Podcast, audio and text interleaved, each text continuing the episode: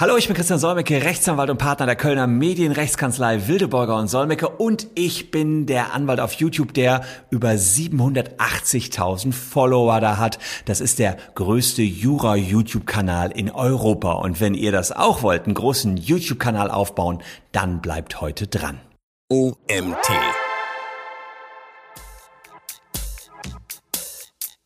Also viele hat gebracht, waren Kooperationen. Wir haben Kooperationen zum Beispiel mit Rezo gemacht. Das bringt dir dann schnell viel Sympathien und viele Fans oder mit anderen großen YouTubern.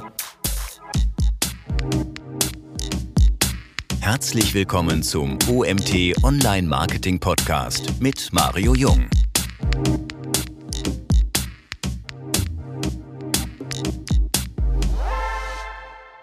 Hallo Christian, schön, dass du da bist. Erklär mir eins, warum YouTube? Weil ich ein Spielkind bin, lieber Mario, weil ich alles mal ausprobieren wollte. Denn vor 11 Jahren, da war YouTube ja natürlich noch gar keine große Nummer, so wie heute. Aber ich sah, da ist irgendwas Neues mit Bewegtbildern und dachte mir, mal ausprobieren, ob ich das auch kann. Und die ersten Videos von mir sind richtig peinlich. Aber ich habe mal irgendwann gelernt, wenn einem am Anfang nicht was peinlich ist, dann hat man sich nicht weiterentwickelt. Also insofern alles gut. Sind die Videos noch online? Ja, das erste ist noch online. Das hat sogar eine ganz interessante Geschichte. Ich wollte YouTube machen, habe mir von Amazon was schicken lassen, ein Paket schicken lassen mit einer Canon EOS 7D Kamera. Also ein Fotoapparat eigentlich, mit dem wir die YouTube-Videos gemacht haben. Und siehe da, in dem Paket dieses 2.000 € teuren Kameragerätes war nichts drin. Ist einfach leer angekommen. Und dann dachte ich mir, das gibt's doch gar nicht. Bei Amazon angerufen, gesagt, hier, Paket war leer, sagen die, ja, unterzeichnet diese eidesstattliche Versicherung. Am nächsten Tag war das Paket da. Und mein erstes YouTube-Video, was ich gemacht habe, das geht über den Versendungskauf bei Amazon. Und da habe ich natürlich die Story direkt aufgegriffen. Und da siehst du schon, Storytelling ist alles. Das war jetzt sogar eine wahre Story, aber da konnte ich direkt erzählen, war nichts drin im Paket. Wer haftet? Der Händler oder haftet der Kunde, der da was bestellt hat? Sehr cool. Du hast jetzt knapp 770.000 Abonnenten, als ich letzte Woche geguckt habe. Wie lange hast du dafür gebraucht? 11 Jahre jetzt genau. Und das Interessante ist, dass ich viele Jahre gebraucht habe, bis ich überhaupt die ersten 100.000 hatte. Das heißt, ich habe fast 7 Jahre gebraucht für 100.000 und jetzt 3,5 Jahre für die nächsten 600.000. Da kann man schon das erste Learning draus ziehen. Wenn du es geschafft hast, gewisse Benchmarks bei YouTube zu knacken, dann geht's ziemlich rasant aufwärts. Und das war auch bei uns so. 100.000 geknackt und seitdem geht's ziemlich ab. Gab es irgendwelche Maßnahmen oder gewisse Zufälle, die außerordentlich auf das Wachstum eingezahlt haben? Ja, die gab's immer wieder, also haufenweise. Sagen wir mal, einer der größten Zufälle, Maßnahmen, ja, das war halt eben vor 3,5 Jahren, da sagte mir mein damals 9-jähriger Sohn, Papa, das, was du da auf YouTube machst, ist alles unglaublich langweilig. Bis dahin hatte ich aber schon 7 Jahre YouTube gemacht und er war natürlich der Experte, der jeden Tag auf YouTube hing, zum Leidwesen meiner Frau und mir. Und dann sage ich zu ihm, okay, die Challenge nehme ich an, Julian. Was wäre denn mal spannend auf YouTube? Naja, sagt er, spannend wäre mal ein Video, 20 Dinge, die Lehrer machen, aber nicht dürfen. Und da habe ich dann zum Beispiel ein Video dazu gemacht. Da geht's darum, ob Lehrer den Schülern verbieten können, dass sie auf Toilette gehen während einer Klassenarbeit. Und da sage ich, nein, das verstieß gegen Artikel 5 der Europäischen Menschenrechtskonvention, also ganz hoch aufgehängt. Und das haben die Schüler geliebt. Mittlerweile haben es, glaube ich, 2,8 Millionen Zuschauer gesehen, viele Schüler. Und es ging ab. Wir haben, glaube ich, 200.000 neue Abonnenten alleine durch dieses Video. Und ein anderes großes Ereignis, wo wir dann auch sehr viele Abonnenten gewonnen haben, war Anfang 2019. Da haben wir uns gegen Artikel 13, die Urheberrechtsreform, gestellt. Und da haben wir Farbe bekannt. Und immer wenn du Farbe bekennst und für etwas stehst, dann lieben die Leute oder hassen dich. Du polarisierst, aber dadurch kriegst du auch neue Fans. Und das war auch so ein großes Event. Da haben wir auch fast 300.000 oder 200.000 Fans hinzugewonnen. Das Video habe ich auch gesehen, das fand ich relativ cool, vor allem sehr informierend. Aber du musst mir jetzt einen Insight verraten. Gab es Ärger mit der Lehrergewerkschaft oder der Lehrerverband oder ich weiß nicht, wie das heißt? Tatsächlich hatte das Video, ich glaube, 100.000 Daumen rauf und 2.000 Daumen runter. Das waren dann die Lehrer und die haben sich geärgert und haben gesagt, Solmecke, das gibt's doch gar nicht. Du, da kannst doch nicht ernsthaft die Schüler über ihre Rechte aufklären. Wir Lehrer haben es doch schon schwer genug mit den ganzen Blagen jeden Tag. Und jetzt kommt da so ein Anwalt her und klärt die Schüler noch über ihre Rechte auf. Ich so, okay, kein Problem. Ich mache auch ein Video für euch. 20 Dinge, die Schüler machen, aber nicht dürfen. Das hat aber ehrlicherweise nur 500.000 Zuschauer bekommen. Das waren wahrscheinlich nur die Lehrer, die das dann wieder geschaut haben. Da müssen wir dann mal nach dem Podcast drüber reden, was ich meinen Kindern so mitgeben kann, was sie nicht machen dürfen. Aber erzähl uns doch mal ein bisschen, wie ihr aufgestellt seid. Du bist jetzt so für mich der YouTube-Anwalt, nebenbei auch einer der bekanntesten oder größten YouTuber, die ich so persönlich schon mal auf Konferenzen kennengelernt habe. Wie seid ihr aufgestellt? Wie kann man Parallelen zwischen jetzt eurem Firmenumsatz oder Mandanten oder nennt's wie ihr wollt und dem Wachstum des YouTube-Kanals ziehen? Da kann man ganz gute Parallelen ziehen. Es ist so, dass wir roundabout 20.000 Mandate alleine über YouTube akquiriert haben. Vor allen Dingen waren das in der Anfangszeit viele Verbraucher. Tauschbörsennutzer habe ich alleine, ich glaube 15.000. Das waren ja meistens irgendwelche Jugendlichen, deren Eltern abgemahnt worden sind, weil sie über BitTorrent Musik und Filme getauscht haben. Also so fing das eigentlich an. Und das hat schon für die ersten, ja ehrlicherweise auch Millionenumsätze gesorgt. Und dann hat man immer wieder aktuelle Ereignisse. Die aktuellsten Ereignisse im Moment sind beispielsweise der Facebook-Datenskandal. Facebook hat 500 Millionen User-Daten leider ins Netz wandern lassen. Mein Sohn, der mir auch den anderen Tipp für YouTube gegeben hat, hat mir eine Webseite programmiert, die heißt Datenleckchecker.de. Damit kannst du checken, ob du betroffen bist. Aus dem Dark Web hat er sich die Daten runtergeladen, die anonymisiert und dann kann man jetzt checken, ob man betroffen ist. Und ich habe dazu ein YouTube-Video gemacht. Und diese Melange hat wieder zu 2.000 neuen Mandaten geführt. Also gigantisch Dimensionen, die das angenommen hat, wenn man ein Thema gefunden hat. Andere Themen, die auch so groß liefen, war der Widerruf der Erhöhungen von privaten Krankenversicherungen. Im Schnitt haben die privaten Krankenversicherungen um 5.000 € pro Privatkrankenversicherten die Beiträge zu viel angehoben. Das hat der Bundesgerichtshof so festgestellt. Und wir akquirieren die Leute über YouTube. Und da kann man sagen, dass wirklich einige Millionen € über YouTube gekommen sind. Und das, um das mal so deutlich zu machen. Letztes Jahr, wir befanden uns gerade zu Beginn der Pandemie. Die Leute waren alle zu Hause. Und ich bekomme mit, dass der Europäische Gerichtshof entschieden hat, dass nahezu alle Verbraucherkreditverträge widerrufen werden können. Also mache ich sofort ein YouTube-Video dazu. Und es ging darum, dass die Leute vor allen Dingen ihre manipulierten Diesel loswerden wollen, ihre Dieselautos. Und das geht nicht immer so leicht gegen VW, also macht man den Trick über die Volkswagen Bank, weil die haben auch Fehler gemacht, formelle Fehler. Und in der Woche haben wir ein YouTube-Video gemacht und es haben 3.000 Leute angerufen, die ihren Vertrag widerrufen wollten. Und wir haben immerhin 1.000 davon als Mandanten gewinnen können. Und du machst im Schnitt einen Umsatz mit denen von 2.000 €. Das dauert natürlich, bis das Geld ankommt. Wir müssen jetzt natürlich noch ein bisschen dafür arbeiten. Aber es hat dieses eine YouTube-Video für einen Mandatsumsatz von 2 Millionen € gesorgt. Und sowas passiert so, ja, ich würde mal sagen, 1-2 Mal im Jahr, dass man sowas entdeckt. Da muss man sehr, sehr schnell sein. Und dann muss man auch die Power haben. Das ist der Grund, warum ich so darauf hingearbeitet habe, einen großen Kanal zu haben. Ja, jetzt reden wir von so Verbraucherthemen. Was so Großkunden und sowas angeht, entstehen dadurch auch Beziehungen mit Großkunden? Ja, auf eine interessante Art und Weise. Einerseits natürlich mit der Medienindustrie. Wir vertreten sowieso fast alle der größten YouTuber Deutschlands. Und das sind auch wirklich Großkunden, wenn man sieht, was die verdienen. Das sind wirklich auch sehr vermögende, gut verdienende und mittlerweile extrem gut aufgestellte junge Menschen. Und die haben wir zum Großteil unter Vertrag.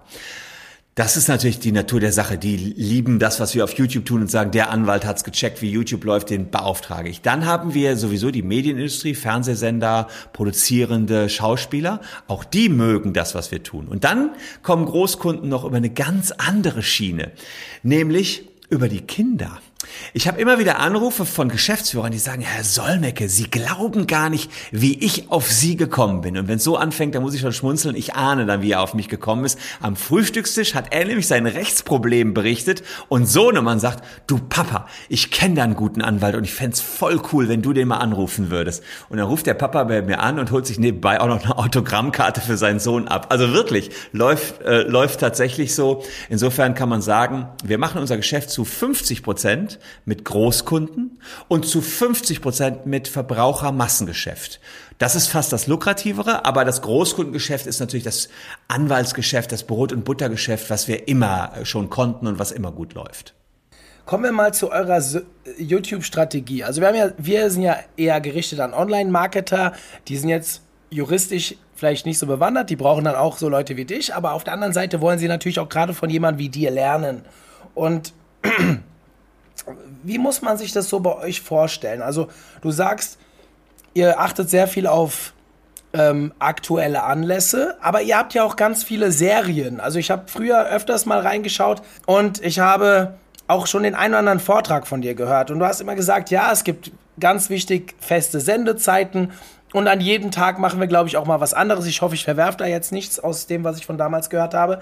Wie ist das heute? Habt ihr da irgendwie so ein Schema? Und wie sieht so ein Dreh bei euch aus?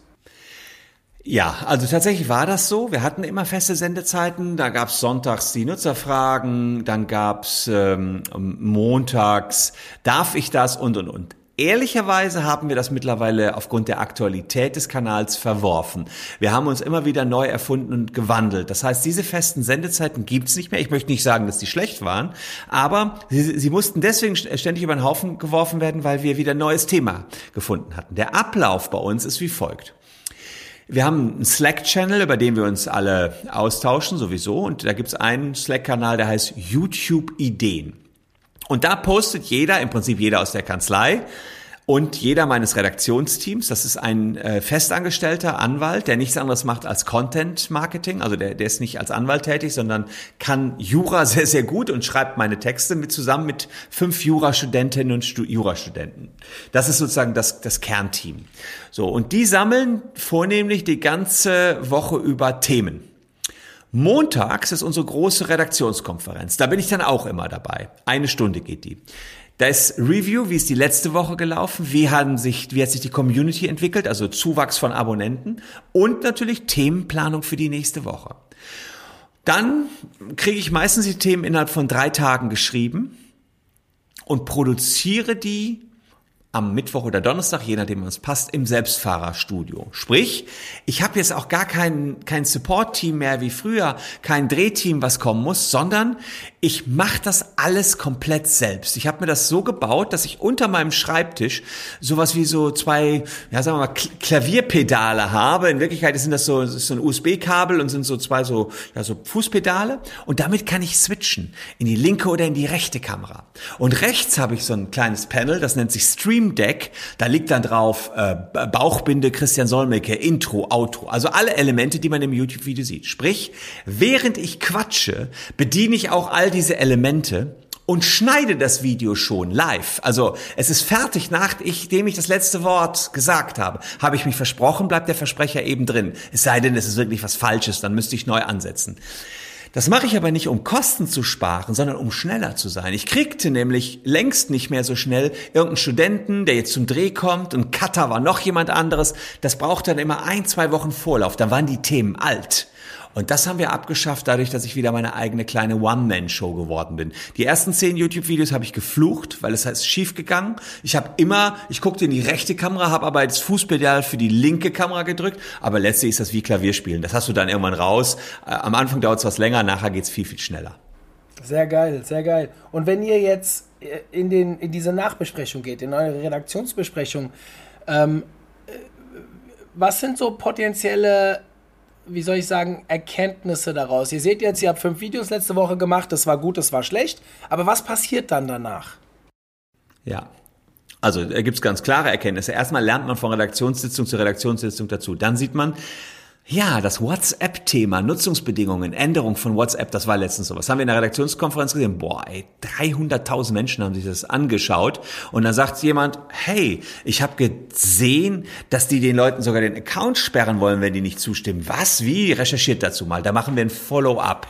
Das heißt, die erste Erkenntnis ist schon mal, in der letzten Woche lief's gut, wir machen Follow-up in der nächsten Woche. Das ist nichts Neues, das machen TV-Sender wie ein SternTV auch so. Läuft ein Thema gut, reitest du dieses Thema und von Artikel 13 bzw. Artikel 17 habe ich bestimmt 15 bis 20 YouTube-Videos gemacht.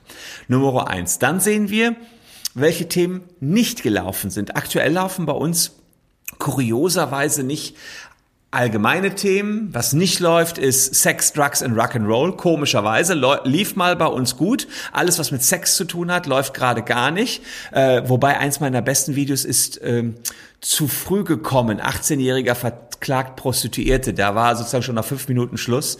Und dann wollte er seine 400 € zurückhaben, weil er war der Meinung, er hätte 1,5 Stunden gebucht. Aber war nicht ihr Problem, sagte das Gericht. Das lief damals sehr, sehr gut. Haben sich über 1,5 Millionen Menschen angeschaut. Das Video ist ja auch ganz nüchtern von einem Gericht alles entschieden worden. Aber solche Themen sehen wir, laufen aktuell nicht, weil YouTube das blockt. YouTube spielt die dann nicht mehr so aus. Die wollen offenbar sauberer werden. Ist jedenfalls meine Theorie aktuell. So, und das checken wir in so einer Redaktionskonferenz und wir bewerten vor allem die neuen Themen aufgrund der Erfahrungen der Vergangenheit. Wir wissen, was in der Vergangenheit gut gelaufen ist und versuchen dann hochzurechnen, ob das laufen kann oder nicht. Aber auch da gibt's immer wieder Sachen, die mich überraschen. Jetzt lief zum Beispiel gut das Thema Bankgebühren zurückfordern, haben 220.000 Menschen sich angeschaut. Also die Banken haben ja Gebührenerhöhungen gemacht, die sind alle illegal. Und das haben wir auch als Video gemacht. 220.000, ich hätte geschätzt, es gucken nur 30.000. Aber es ist Bombe gelaufen. Inwieweit beschäftigt ihr euch mit dem Thema YouTube SEO? Also du gehst jetzt vor allem diese aktuellen Themen an, die natürlich dann auch viral gehen wahrscheinlich. Aber auch so langfristig Evergreen-Content ist wahrscheinlich bei euch aufgrund des Themas ein bisschen schwieriger, oder? Ja, ist schwierig, muss man sicherlich sagen, weil bei uns vor allen Dingen diese Live-Sachen ziehen und wir haben aber dabei auch immer wieder Evergreen-Content, den wir mehr oder weniger zufällig schaffen.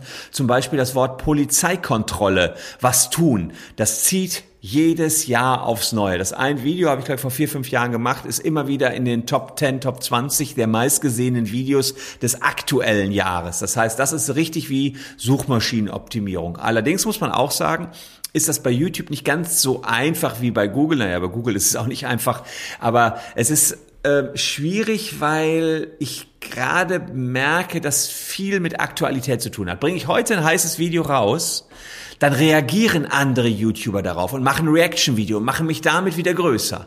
Und das hast du bei Evergreen-Content sehr, sehr selten. Also uns ist es nicht gelungen. Ich wäre froh, wenn ich es hinbekommen würde. Aber das ist vielleicht noch der letzte Baustein, an dem man in Zukunft noch arbeiten kann. Evergreen-Content, der immer zieht. Hm. Wie sieht, also ich versuche gerade so ein bisschen, in meinem Kopf versuche es gerade so ein bisschen zu arbeiten, indirekte Erfolge durch YouTube. Also ich sehe dich ja auch regelmäßig im Fernsehen. Ja? Ich bin so ein Tagesschau-Gucker und ab und zu läuft da auf einmal der Herr Solmecke rum. Wie ist das zurückzuführen auf das ganze Content-Marketing, was ihr über YouTube macht? Hast du das Gefühl, dass das auch eher zugenommen hat oder auch wieder nur situativ? Das ist vor allen Dingen situativ, wenn Medien recherchieren, ob es schon Bilder zu einem Thema gibt, dann gucken sie als allererstes bei YouTube. So tickt jeder Fernsehsender. Die gucken, gibt's schon Bilder? Also eine Story im Fernsehen muss immer in Bilder gepackt werden können. Und die erste Frage, die sie sich stellen, gibt's schon Bilder oder wer hat schon was gemacht? Und dabei entdecken die dann meistens uns, weil wir zu 3.500 Themen schon Bilder haben. Das ist die eine Marschroute, wie die an uns kommen. Die andere ist, dass ich einen großen Presseverteiler habe. Ich habe in der Vergangenheit mit 1.200 Journalisten persönlich telefoniert. Und ich habe die alle gefragt, ob ich sie in meinen Presseverteiler aufnehmen darf. Und wenn wir eine heiße Nummer haben, schicke ich an die alle per Mailchimp einfach eine E-Mail. Also das, und das zieht auch. Also die wissen, wenn wir denen eine E-Mail schicken, das ist sehr selten. Wir spammen die nicht zu. Das gibt's vielleicht 4-5 Mal im Jahr. Dann ist das auch eine sehr heiße Story. Und das an 1000 Journalisten von der Bild-Zeitung, von der FAZ, Spiegel, alle Medien, die Rang und Namen haben, dann kriegst du ein Thema auch in der Regel platziert. Jetzt muss ich dir eine kritische Frage stellen. Du hast gerade Mailchimp gesagt. Haben wir da nicht ein E-Privacy-Problem oder wie sich das schimpft mit DSGVO? ja, das stimmt, dass man da Probleme hatte, aber ehrlicherweise war es so, dass du in deiner Datenschutzerklärung das angeben kannst und dann wohl doch wieder halbwegs sauber bist. Aber ehrlicherweise, dann darfst du auch Google Drive nicht nutzen, die Dropbox nicht nutzen. Und da habe ich noch ein paar andere Tools, die dann wieder schwierig sind. Also es gibt auch Graubereiche, in die Anwälte sich reinwagen, sage ich mal. Ich musste es aufgreifen, weil das ist bei uns immer wieder alle 2 Monate gefühlt in den Webinaren ein großes Thema, weil die Leute dann doch wieder nachfragen. Und wenn du jetzt so an deine Anfänge zurückschaust, du hast uns ja von deinem ersten Video erzählt, das fand ich jetzt sehr amüsant. Was würdest du heute anders machen als damals, um schneller voranzukommen? Um vielleicht schneller diese 770.000 Abonnenten zu bekommen? Gute Frage. Also viele hat gebracht, waren Kooperationen. Wir haben Kooperationen zum Beispiel mit Rezo gemacht. Das bringt dir dann schnell viel Sympathien und viele Fans oder mit anderen großen YouTubern. Aber die macht ja keiner mit dir, wenn du nur 100 Fans hast. Das heißt...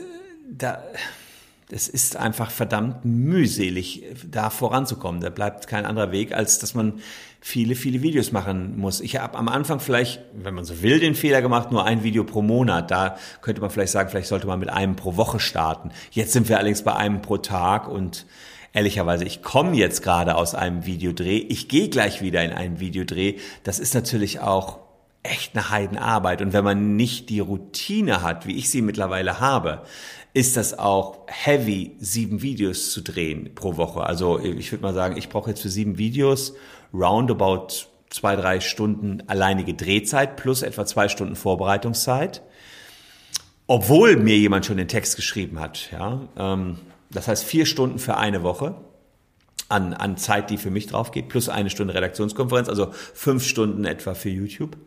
Aber jemand, der das nicht regelmäßig macht, der schafft in der Zeit nicht 7, sondern 1 Video. Das ist auch klar. Also da, logisch, so langsam in Anführungsstrichen war ich früher ja auch. Das kommt dann mit der Routine, da muss man dranbleiben. Ja. Glaubst du auch, dass es ein gewisses Maß an Glauben fehlt am Anfang, dass man hört immer von diesen Stories, jetzt hier, wir unterhalten uns, dass du 11 Jahre dran gearbeitet hast, nach 7 Jahren ging es dann über die 100.000 und auf einmal geht es halt immer schneller, aber dass gerade am Anfang, wenn die Erfolge auch ein bisschen ausbleiben, dass dann viele auch nicht aufgeben, will ich nicht sagen, aber natürlich nicht mehr Ressourcen reingeben können, weil sie halt auch sagen, ich gucke erstmal, wie es funktioniert.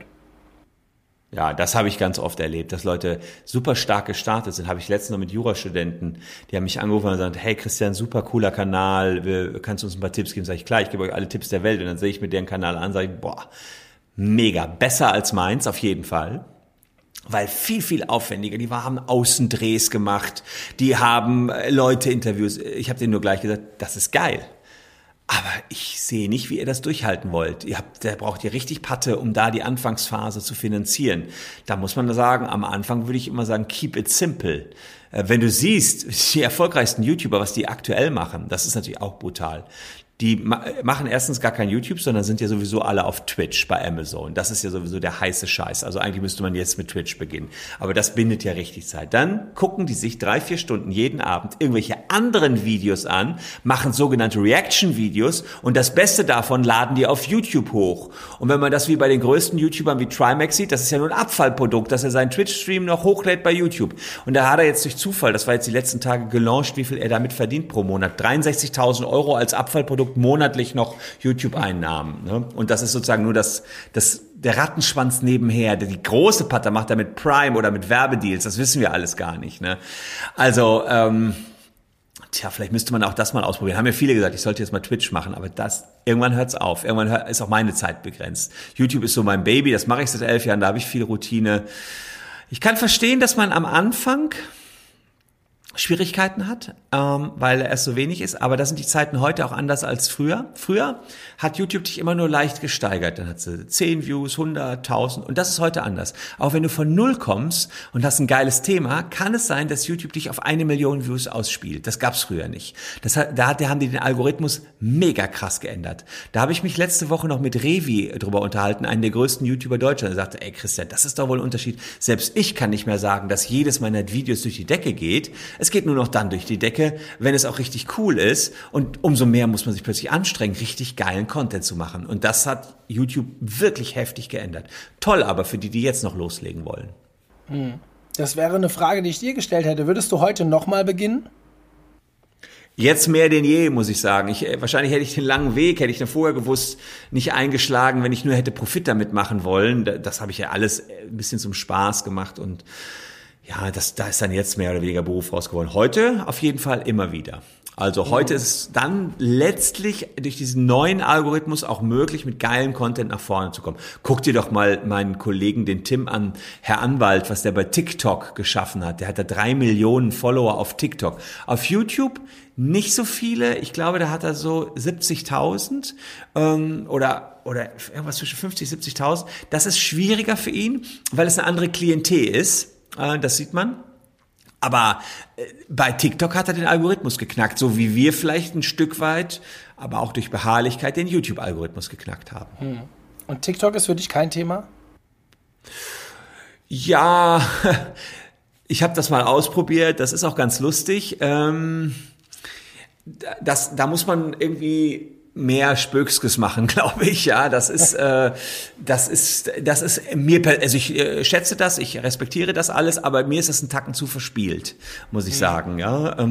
Andererseits, why not? Das ist halt jetzt noch eine relativ junge Klientel, aber die wächst auch mit. Das war ja auch immer meine Philosophie. Wir haben TikTok auch ausprobiert. Ich habe noch einen Zweitkanal, auf Instagram gibt's den, der heißt Recht2Go, also Recht2Go. Den gibt's bei Instagram, den mache ich mit den Machern von SternTV zusammen. Bei Instagram haben wir, ich glaube, 90.000 Follower. Und bei TikTok haben wir das auch ausgespielt, den Content, ohne ihn extra dafür zu produzieren. Und da haben wir, glaube ich, 38.000 Follower. Okay, aber ich bin dafür, glaube ich, auch mit meinen 47 zu alt. Ja, vielleicht.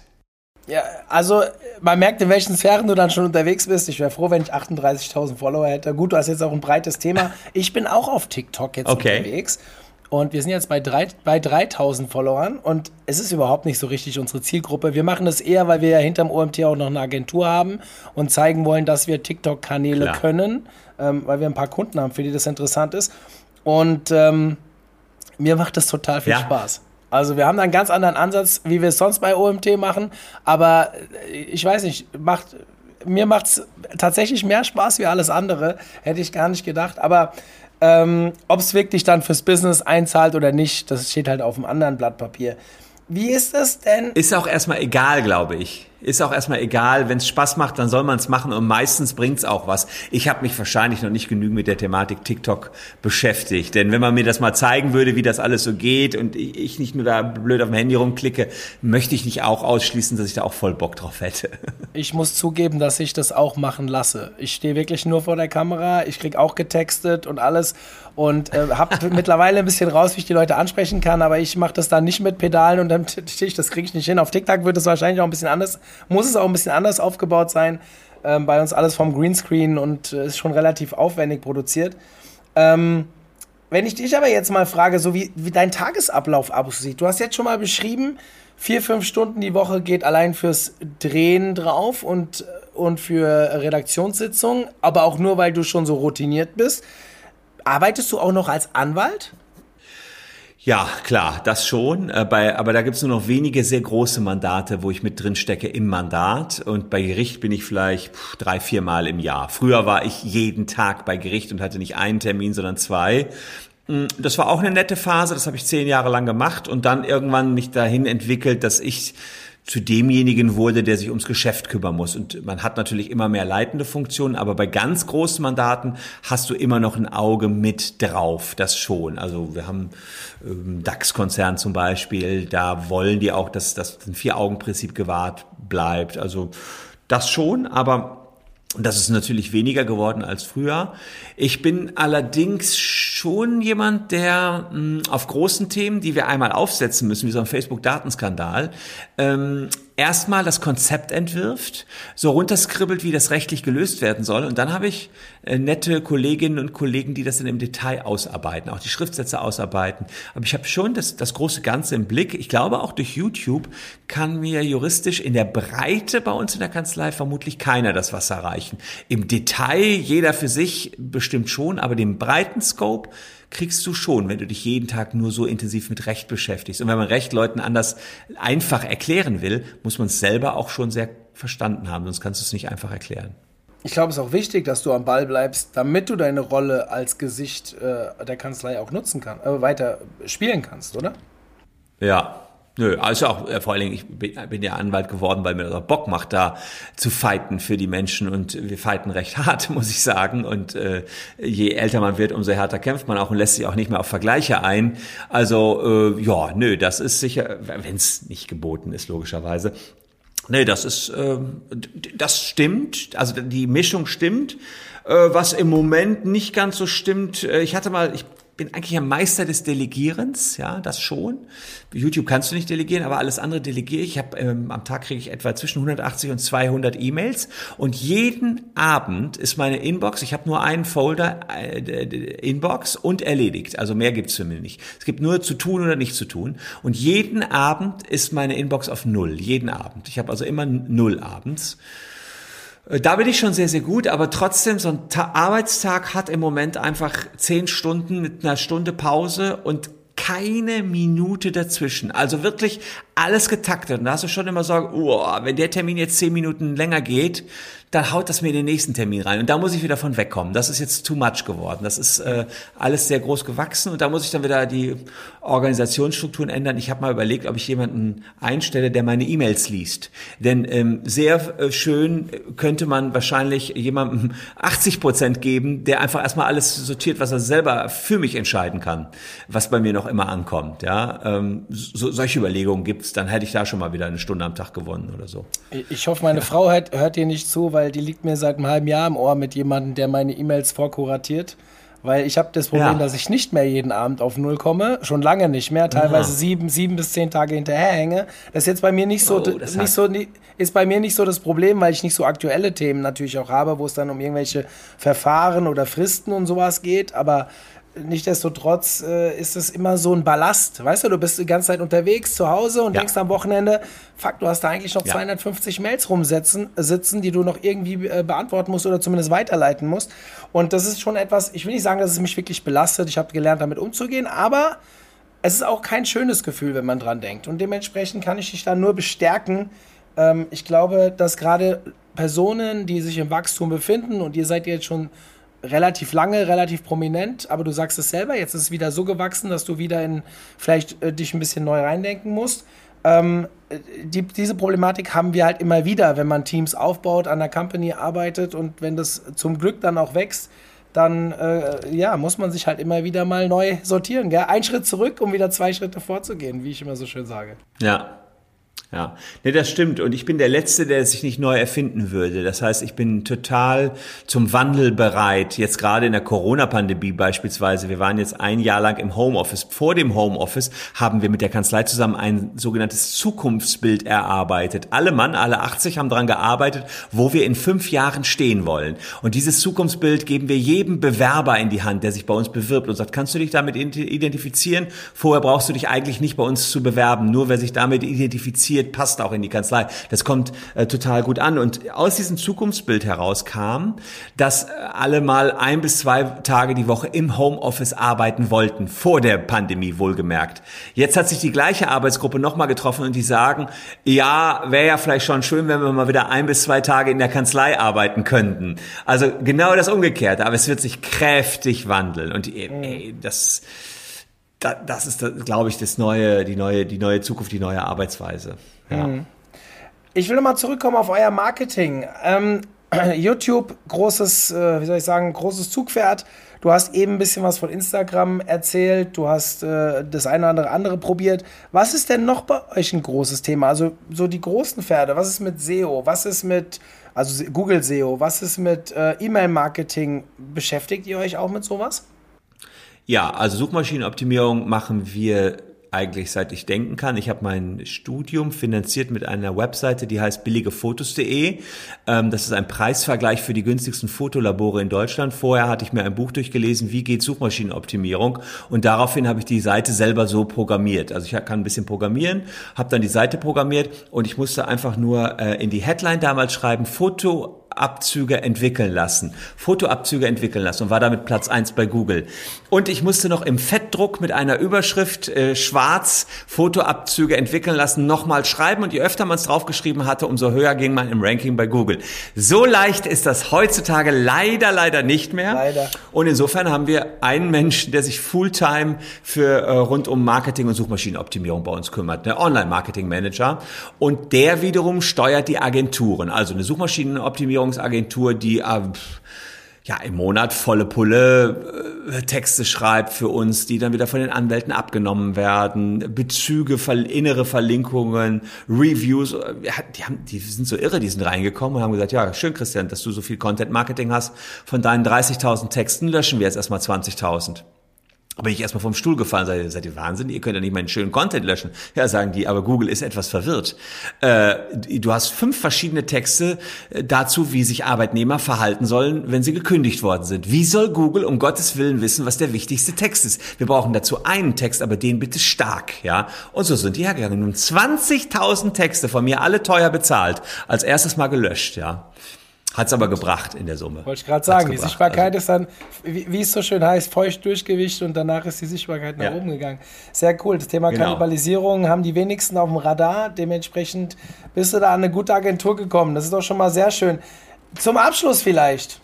Wenn du jetzt einem YouTube-Newbie 3 Tipps mitgeben würdest, welche wären das? Nicht lange nachdenken, sofort loslegen. Erster Tipp. Ein Handy nehmen, damit erstmal anfangen, vor ein Fenster stellen, habt ihr gutes Licht und vielleicht so ein Ansteckmikro. So erstmal, so kann man direkt loslegen. Alles andere kann man später optimieren. Dann, zweiter Tipp, unbedingt dranbleiben. Wenn man nur direkt frustriert ist nach 2 Wochen, weil keine Klicks kommen, dann wird's nichts bringen. Man muss schon eine Frustrationstoleranz mitbringen am Anfang. Und der dritte Tipp ist, Mitbewerber analysieren. Gucken, was Mitbewerber gut gemacht haben und einfach nachmachen. Deren besten Videos auch drehen. Einfach nachmachen. Das klappt bei YouTube etwa, bis zu 100.000 Followers. Kannst du einfach gucken, was hat dein Wettbewerb gemacht, und mach das einfach auch. Das wird ziemlich sicher funktionieren. Sehr cool. Für alle, die jetzt zuhören, ich kenne Christian jetzt schon relativ lange, vor allem als Speaker beim SEO-Day, da sehe ich ihn meistens, also auch schon woanders, aber da sehe ich ihn, glaube ich, jedes Jahr. Und wenn das dann wieder stattfindet, dann hoffentlich auch offline dieses Jahr, dann gönnt euch das mal, hört euch den Vortrag an, mal abgesehen davon, dass er inhaltlich immer sehr stark ist.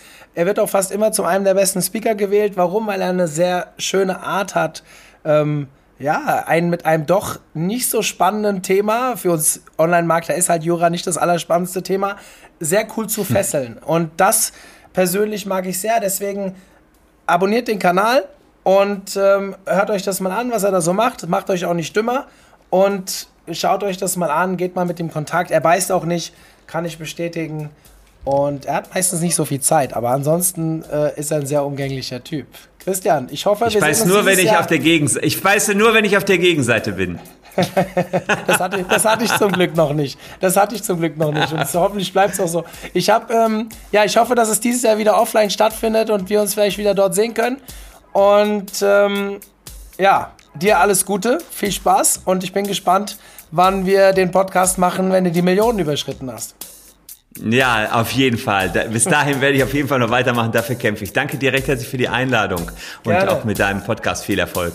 Liebe Grüße ans Team und bleibt hart dabei. Ich freue mich auf den nächsten Content, der kommt. Christian, mach's gut. Ciao.